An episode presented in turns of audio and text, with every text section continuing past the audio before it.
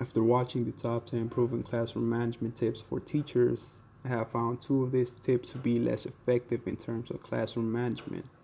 The first tip that I would like to discuss is tip number one. Tip number one suggests teachers to start the year tough. The video goes on by saying that it is much easier to start tough and then lighten up than to start light and discipline more.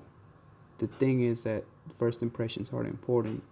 Students may feel shy and nervous on the first day of class, and making them feel unwelcome does not help. Instead, it will make the situation even worse and give them the wrong idea. Teachers need to begin the school year with a big wide smile greeting them so that students look forward to being in class.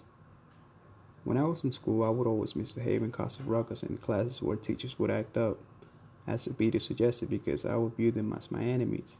My philosophy as a student was that if a teacher were there to give us a hard time, I would repay them by giving them a hard time.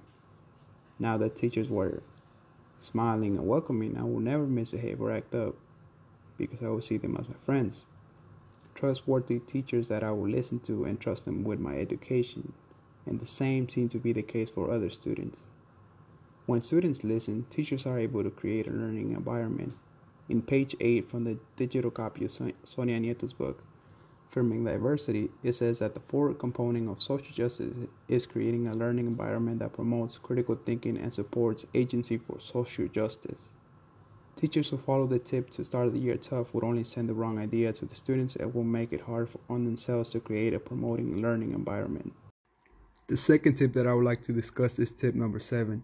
Tip number seven suggests teachers who have a clearly expressed disciplinary plan. The video says that teachers should make sure that students know the disciplinary ladder well, that any hint of ambiguity can leave loopholes for excuses, and that students need to be given a warning when they are close to breaking the, a rule so there will be no ambiguity when the line is crossed, which I agree with. However, the video proposes to raise your voice as a way to get the students' attention. According to the comments, Raising your voice or yelling is a sign of a loss of control, and the students will notice this. Someone else suggested to turn the lights on or off, or clapping to get the students' attention. These suggestions are great and better than the video solution.